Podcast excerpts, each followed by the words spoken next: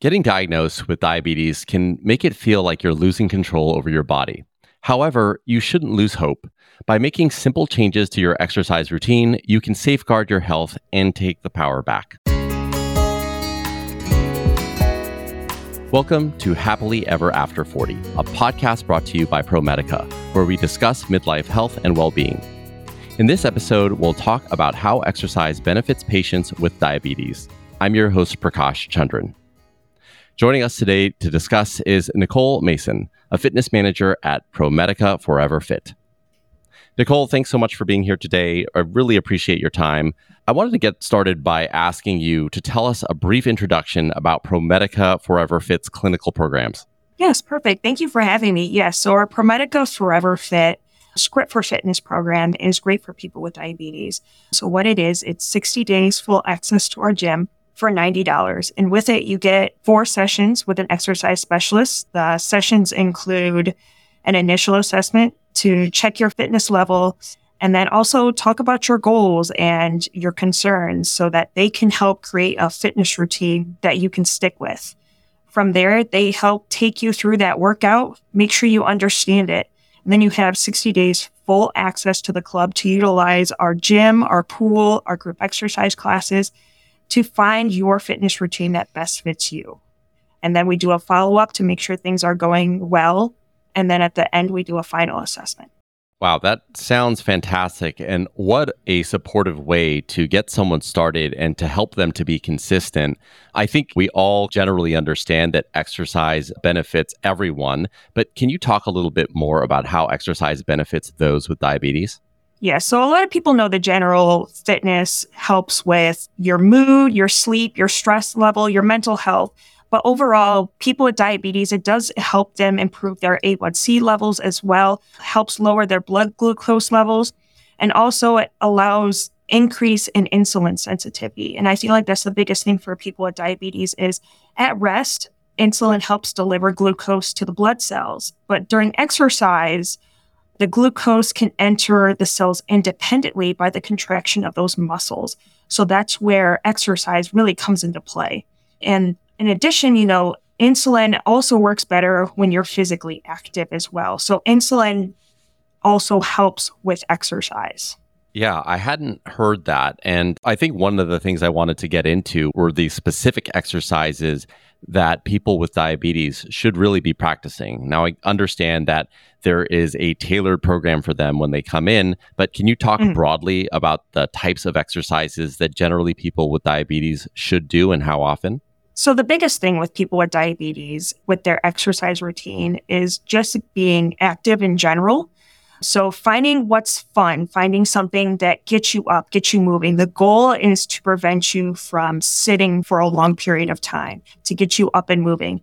Whether that be just walking, just a basic routine of walking is a great way to get started with any exercise routine. Some people may enjoy weight training. So lifting weights, coming up with a weight training routine that you enjoy to do. Swimming. Swimming is a great exercise routine, especially with people who have really bad pressure on their joints. This takes this pressure off their joints when they are swimming. Some people, especially a lot of our diabetic patients, love to do our aqua classes. They get really into it, really active in those aqua classes. Some other things that may are low impact for those joints that may be beneficial for people with diabetes is bicycling, whether that be a cycling class or just going out and riding a bike. Some things people may not even think of that may be beneficial is Tai Chi and yoga. So not only does it help with balance, but it also relieves stress. And it's actually been known that Tai Chi also improves balance, but it may also reduce nerve damage from neuropathy, which is common among people with diabetes whose sugar isn't managed. I had no idea. You know, I have a park that is nearby, and I have been seeing a growing number of people taking Tai Chi. And outside of the movement patterns and the benefits you're talking about, it just looks like a lot of fun and something that you can do as a group. Yes, it's really fun. And especially the groups that we have here, it really helps to have a group with you.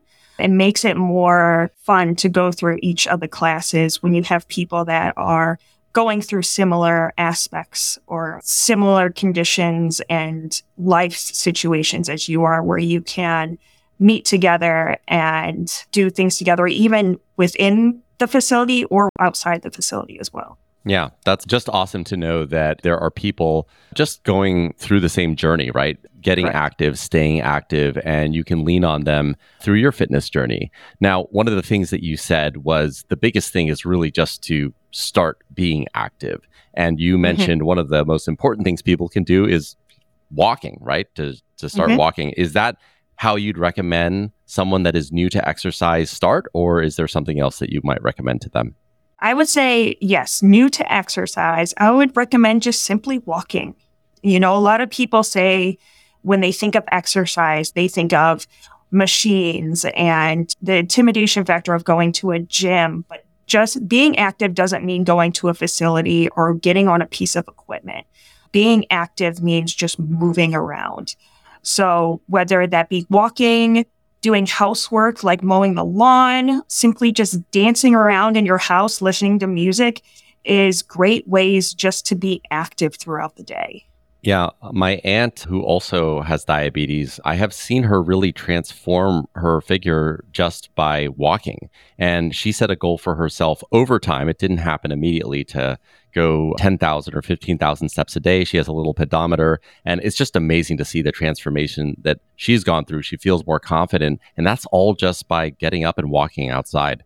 My grandma's the same way. She started walking and just, she just hasn't stopped. She loves it. She gets up early in the morning and she goes to the parks and she'll take pictures of the birds and the sunset. And I feel like it's her stress relief, hmm. but also a way for her to be active.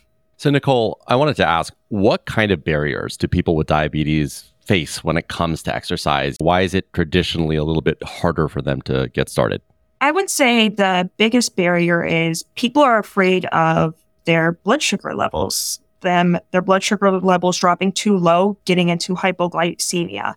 So the biggest thing is when you start an exercise program, we want to make sure that you are cleared by your doctor make sure that they know that you are interested in exercising so they can adjust your medication that you're taking so that you don't get into these hypoglycemia phases where your blood sugar drops too low. I would say that is the biggest barrier for a lot of people that prevent them from exercising.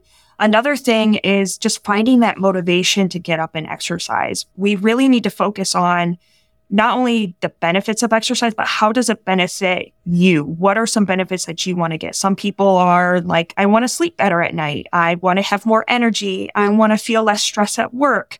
Or another big thing, I want to take less insulin. It's important to have these positive thoughts and factors within your exercise routine because they're they allow you to make that behavior change and allow you to stick with it when you have these motivational factors behind you. Another thing that they can do is find an exercise buddy. I know a lot of people that come here that they come in pairs and they love it. They keep each other accountable. Some other things that maybe people don't get is they don't understand exercise in general. They don't know where to start. They don't know how to exercise. Do I walk on the treadmill? Do I do weights? What's best for me?